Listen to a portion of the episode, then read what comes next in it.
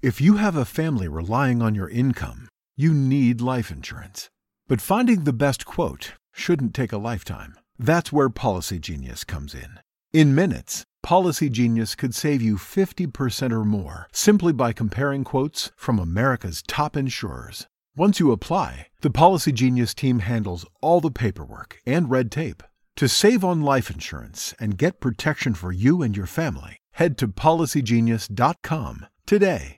Nada es más importante que tu familia, así que ¿no se merecen lo mejor? Eggland's Best te brinda un mejor sabor y nutrición. En comparación con los huevos ordinarios, Eggland's Best te ofrece 10 veces más vitamina E, 25% menos de grasa saturada y 6 veces más vitamina D, junto con ese sabor delicioso y fresco de granja que a ti y a tu familia les encanta. Todos queremos lo mejor para nuestras familias, entonces, ¿por qué no los mejores huevos? Porque la manera en que tú cuidas a tu familia no tiene nada de ordinario, solo Eggland's Best. Mejor sabor, mejor nutrición, mejores huevos.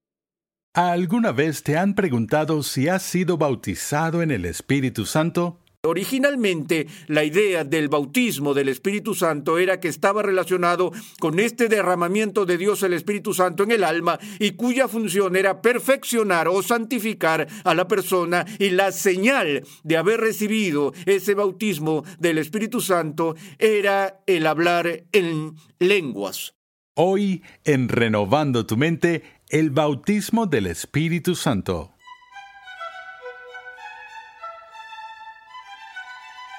Bienvenidos una vez más a Renovando tu Mente con el Dr. Arcis Sproul. Hoy continuamos con esta edificante serie de enseñanza de 60 lecciones que hemos titulado Fundamentos, un panorama general de la teología sistemática. En esta serie el Dr. Sproul nos muestra que las verdades de la escritura se relacionan entre sí en perfecta armonía. El movimiento carismático ha tenido un impacto increíble en la Iglesia. La doctrina del bautismo del Espíritu Santo y la práctica de hablar en lenguas surgen de una visión perfeccionista de la santificación. Originalmente, el bautismo del Espíritu Santo era una experiencia que marcaba tu perfección. La señal que la acompañaba era el hablar en lenguas. Pasemos ahora al salón de clases una vez más a escuchar al Dr. R.C. Sproul mientras analiza el bautismo del Espíritu Santo, el fenómeno de hablar en lenguas y la falsa distinción entre conversión y bautismo en el Espíritu. Estamos viviendo en un tiempo en la historia cristiana que es extremadamente inusual, al menos en este sentido. Ha habido más libros escritos sobre la persona y obra de Dios Espíritu Santo en los últimos 50 años que en todo el resto de la historia cristiana combinada.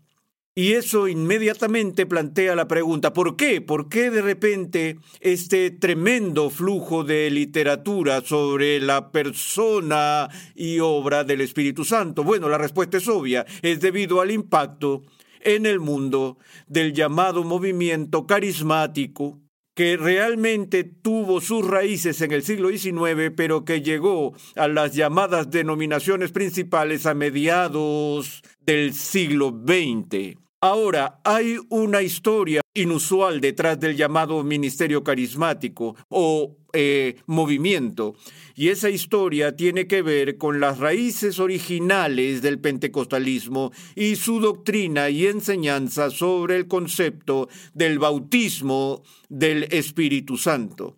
Creo que todos hemos oído a la gente referirse al bautismo del Espíritu Santo y suelen decir, me convertí en cristiano en tal y tal fecha, fui bautizado en el Espíritu Santo en otra fecha y así sucesivamente. O pueden preguntarse, ¿han sido bautizados en el Espíritu Santo?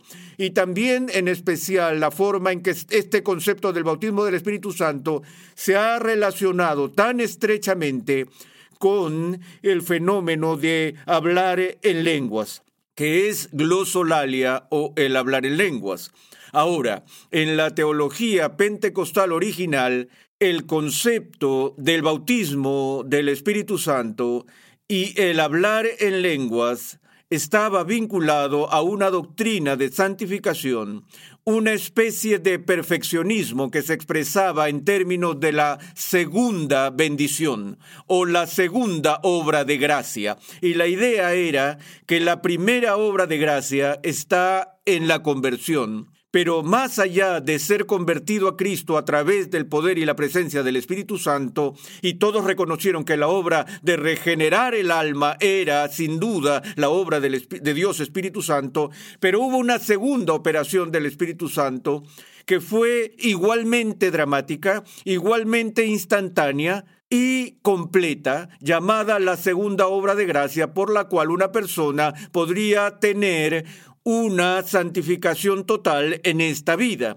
con lo que una persona sería perfeccionada con respecto a su obediencia espiritual y rectitud. Y entonces el movimiento se llamaba perfeccionismo. Ahora estoy pintando con una tiza ancha aquí porque había muchos representantes diferentes de ese movimiento y de esa teología y no todo el mundo creía exactamente lo mismo. Había distintos grados y distintos tipos de perfeccionismo que se propugnaban. Pero el punto es este. Originalmente la idea del bautismo del Espíritu Santo era que estaba relacionado con este derramamiento de Dios el Espíritu Santo en el alma y cuya función era perfeccionar o santificar a la persona y la señal de haber recibido ese bautismo del Espíritu Santo era el hablar en lenguas. Ahora, en el impacto más amplio del movimiento carismático, donde toda la experiencia de hablar en lenguas y el concepto del bautismo del Espíritu Santo cruzó los límites denominacionales y empezó a ser de impacto en la Iglesia Católica Romana, la Iglesia Luterana, la Iglesia Episcopal, la Iglesia Presbiteriana, prácticamente todas las denominaciones, allí se puso mucha atención a esta idea en un intento de integrar la teología del bautismo del Espíritu Santo con el cristianismo histórico. Y entonces ahora tenemos lo que se llama la teología neopentecostal. El prefijo neo la distingue de la antigua teología pentecostal y la principal diferencia es esta que ahora en el movimiento carismático más amplio, la idea del bautismo del Espíritu Santo ya no se ve como una segunda obra de gracia con fines de santificación, sino más bien se ve, y en este sentido creo que en un sentido mucho más bíblico es visto como una obra de gracia, como una operación divina del Espíritu diseñada para dar dones a las personas o capacitar a las personas para el ministerio. Y en ese sentido creo que, como dije, encaja mucho más estrechamente con el concepto del Nuevo Testamento de la función del Espíritu en el bautismo del Espíritu Santo.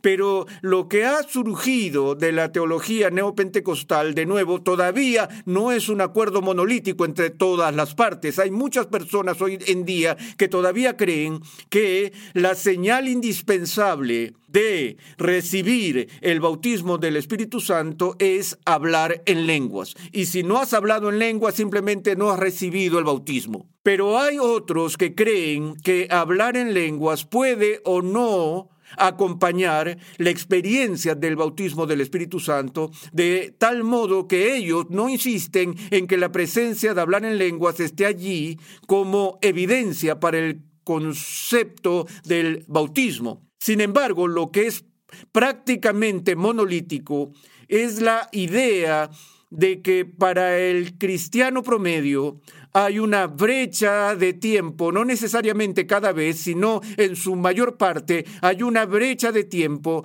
entre la conversión a Cristo y la recepción del bautismo del Espíritu Santo. Lo que significa que tú puedes ser un cristiano, un verdadero cristiano, y no tener el bautismo del Espíritu Santo. También significa que hay algunos cristianos que son bautizados en el Espíritu Santo y otros cristianos que no son bautizados en el Espíritu Santo. La idea es que todo cristiano tiene la posibilidad de ser bautizado en el Espíritu Santo, pero no todos hasta ahora han sido bautizados por el Espíritu Santo. Así que en cierto sentido tienen los que tienen y los que no tienen dentro del cuerpo de Cristo. Ahora, la justificación bíblica para esta idea de una brecha temporal entre la conversión y el bautismo en el Espíritu y entre la idea de que algunos cristianos hayan sido bautizados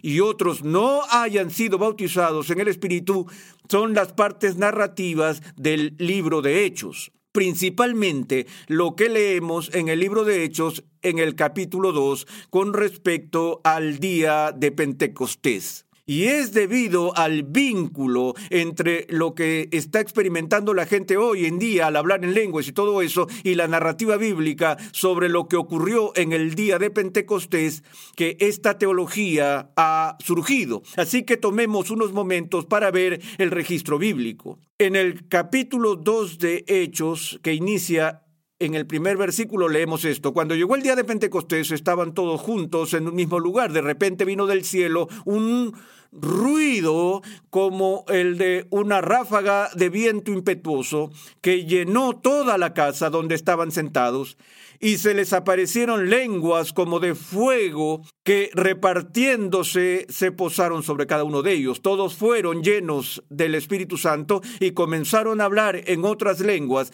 según el Espíritu les daba habilidad para expresarse.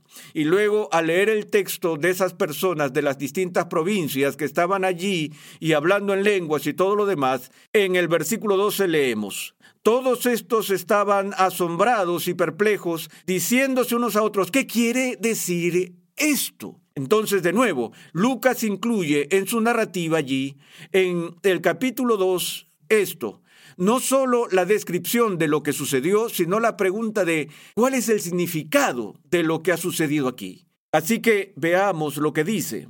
Pero otros se burlaban y decían, están borrachos. Entonces Pedro, poniéndose en pie con los once, alzó la voz y les declaró, varones judíos y todos los que vivís en Jerusalén, sea esto de vuestro conocimiento y prestad atención a mis palabras, porque estos no están borrachos como vosotros suponéis, pues apenas es la hora tercera del día, sino que esto es lo que fue dicho por medio del profeta Joel. Y ahora cita de la profecía de Joel, y sucederán en los últimos días, dice Dios, que derramaré mi espíritu sobre toda carne, y vuestros hijos y vuestras hijas profetizarán, vuestros jóvenes verán visiones, y vuestros ancianos soñarán sueños, y aún sobre mis siervos y sobre mis siervas derramaré mi espíritu en esos días. Entonces, ahora, es extremadamente importante para nosotros entender que cuando este evento sucedió, había todo tipo de señales visibles. Y obviamente el hablar en lenguas no era una señal visible, era una señal audible. Pero había también el sonido del viento poderoso soplando. Hubo la aparición de las columnas de fuego que bajan del cielo.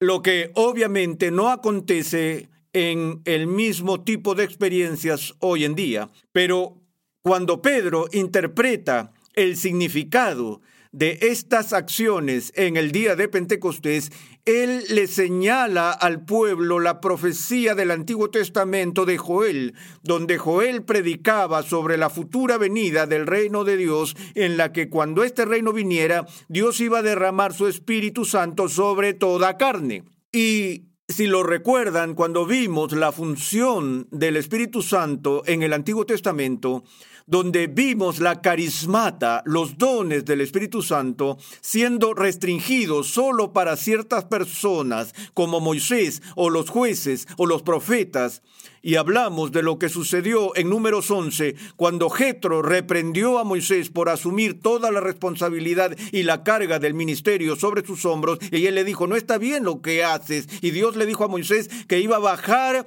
y tomar del Espíritu Santo que estaba sobre él y distribuirlo a 70 ancianos de la comunidad. Y cuando hizo eso y el Espíritu cayó sobre los 70 ancianos, ellos empezaron a profetizar. Ahora, Dos de ellos, Eldad y Medad, no estaban presentes allí en ese lugar y Josué vio esto y se molestó y vino a Moisés y le dijo, Moisés, Eldad y Medad están profetizando en el campamento, deténlos.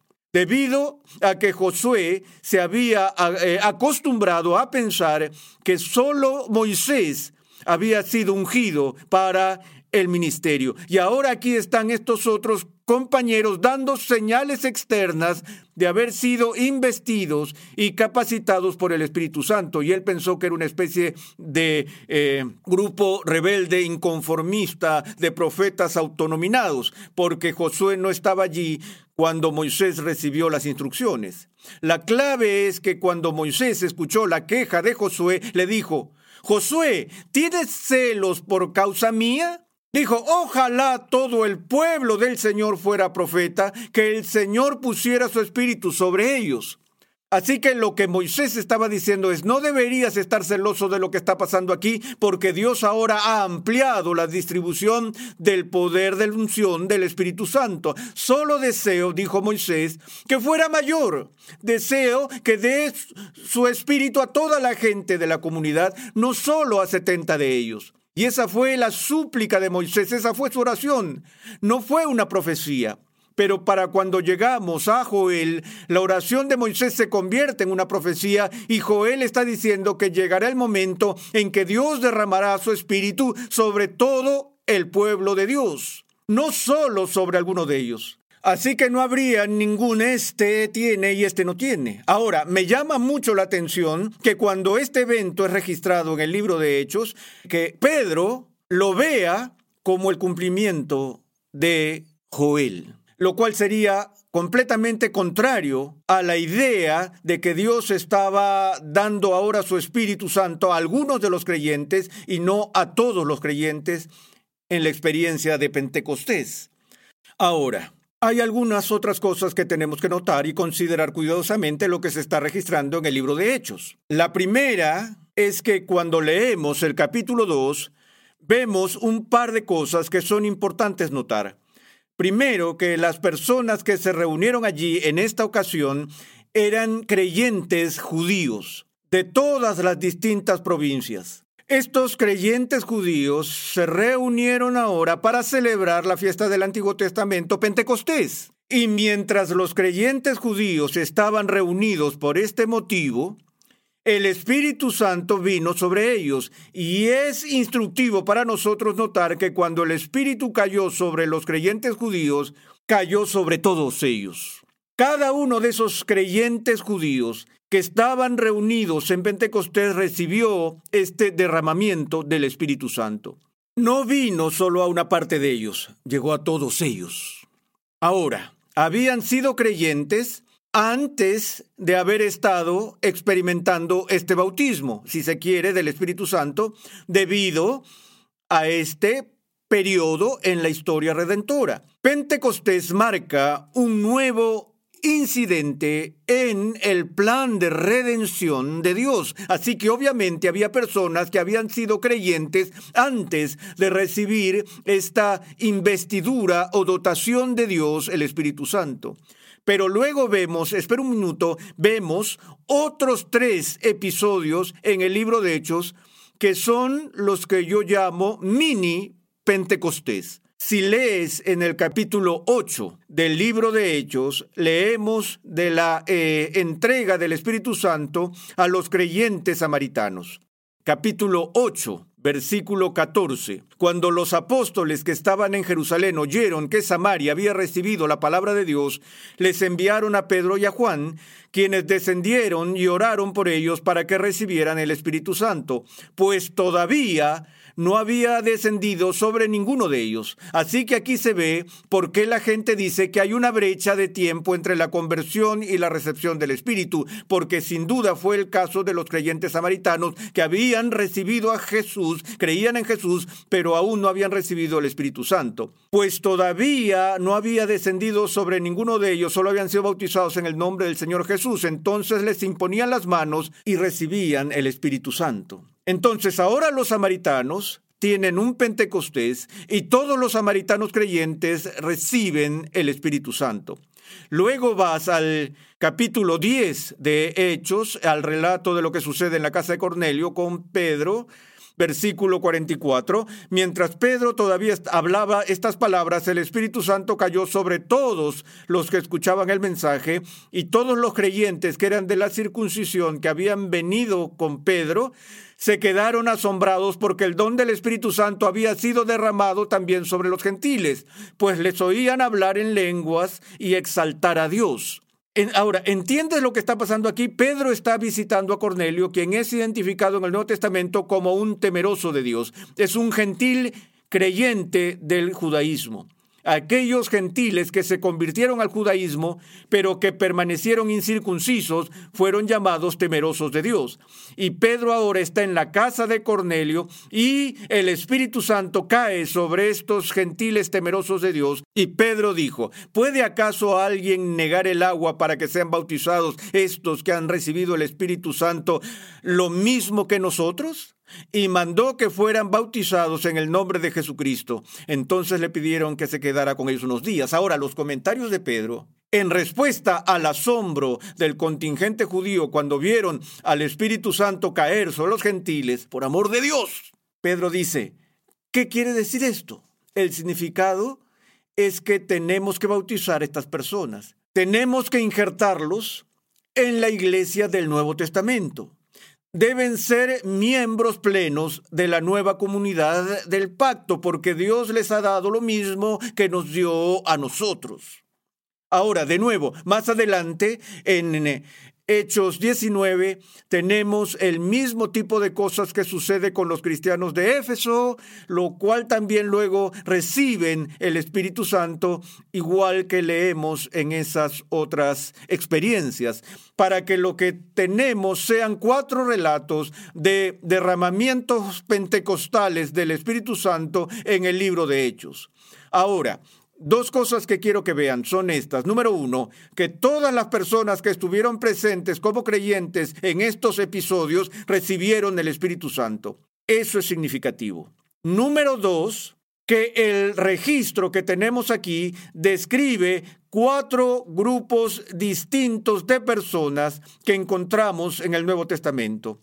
Y estos son, en primer lugar, los judíos, en segundo lugar, los samaritanos, Tercer lugar, los temerosos de Dios. Y cuarto, los gentiles, los efesios. Ahora, si leemos atentamente Hechos, el libro de Hechos y las epístolas del apóstol Pablo, vemos que una de las mayores controversias en los años de inicio de la iglesia cristiana era la pregunta, ¿dónde encajan los gentiles en el cuerpo de Cristo? Los gentiles eran extranjeros a la comunidad de Israel, eran extraños al pacto del Antiguo Testamento. Había una membresía parcial otorgada a los temerosos de Dios, absolutamente ninguna membresía a los samaritanos, y los gentiles eran considerados fuera del campamento. Entonces, ahora que el Evangelio se predica a estos grupos, el problema era ¿Qué hacemos con los samaritanos que se convierten en creyentes? ¿Qué hacemos con los temerosos de Dios que se convierten en creyentes? ¿Qué hacemos con los gentiles que se convierten en creyentes? ¿Deben tener plena membresía en el cuerpo de Cristo o no? Ahora, me llama la atención que si nos fijamos en la estructura literaria y el progreso del bosquejo del libro de Hechos, veremos que lo que Lucas hace en su narrativa es que traza la expansión de la iglesia apostólica de Jerusalén a Judea, a Samaria, hasta los confines de la tierra. Así como Cristo da la gran comisión donde manda a sus discípulos a que permanezcan primero en Jerusalén hasta que el Espíritu Santo venga sobre ellos en el poder, entonces deben llegar a Judea, a Samaria, hasta los confines de la tierra. Y así es como el libro se desarrolla. Y a medida que se alcanza cada elemento, se toca cada segmento, los, los samaritanos, los temerosos de Dios, los gentiles, Dios verifica su inclusión con privilegios completos y la membresía a la iglesia del Nuevo Testamento dándoles el Espíritu Santo. Mi problema con la teología pentecostal es que, en mi opinión, tiene una opinión demasiado pobre de Pentecostés. El significado que el Nuevo Testamento le da a Pentecostés es que esta e, es el derramamiento del Espíritu Santo a toda la iglesia, lo cual es incluir a todo creyente en la iglesia. Como dice Pablo en la literatura didáctica, ¿no fuimos todos bautizados en un solo espíritu? Entonces la doctrina bíblica no tiene lugar, en mi juicio, para una definición de cristianos que tienen el bautismo del Espíritu Santo y cristianos que no lo tienen. Ahora viene con la conversión. No es lo mismo que la conversión, pero el principio es que todos los cristianos reciben el bautismo del Espíritu Santo. Analizaremos esto más completamente cuando veamos los dones del Espíritu Santo, que son parte integral de la preocupación del siglo XX.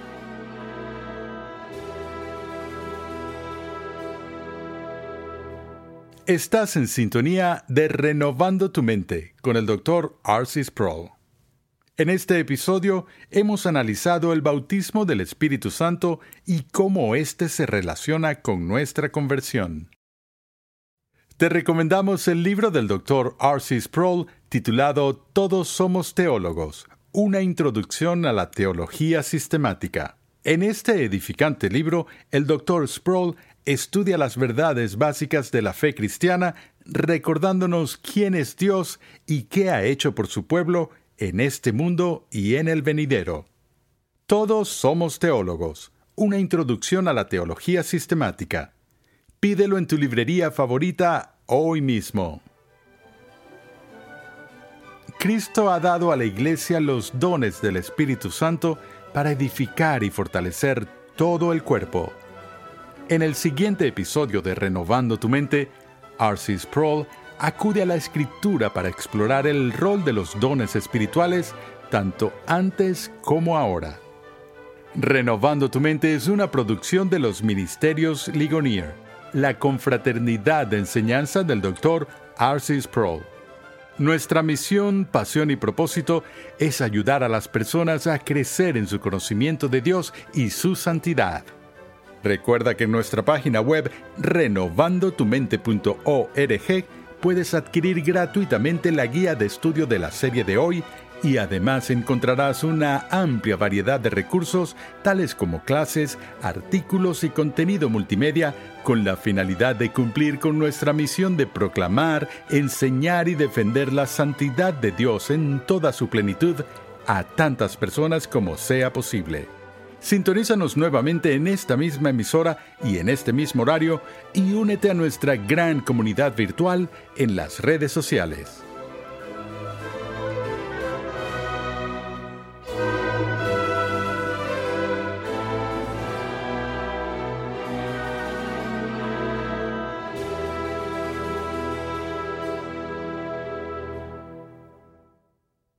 Es más importante que tu familia, así que ¿no se merecen lo mejor? Egglands Best te brinda un mejor sabor y nutrición. En comparación con los huevos ordinarios, Egglands Best te ofrece 10 veces más vitamina E, 25% menos de grasa saturada y 6 veces más vitamina D, junto con ese sabor delicioso y fresco de granja que a ti y a tu familia les encanta. Todos queremos lo mejor para nuestras familias, entonces, ¿por qué no los mejores huevos? Porque la manera en que tú cuidas a tu familia no tiene nada de ordinario, solo Egglands Best. Mejor sabor, mejor nutrición, mejores huevos. Nada es más importante que tu familia, así que ¿no se merecen lo mejor? Egglands Best te brinda un mejor sabor y nutrición. En comparación con los huevos ordinarios, Egglands Best te ofrece 10 veces más vitamina E, 25% menos de grasa saturada y 6 veces más vitamina D, junto con ese sabor delicioso y fresco de granja que a ti y a tu familia les encanta. Todos queremos lo mejor para nuestras familias, entonces, ¿por qué no los mejores huevos? Porque la manera en que tú cuidas a tu familia no tiene nada de ordinario, solo Egglands Best. Mejor sabor, mejor nutrición, mejores huevos.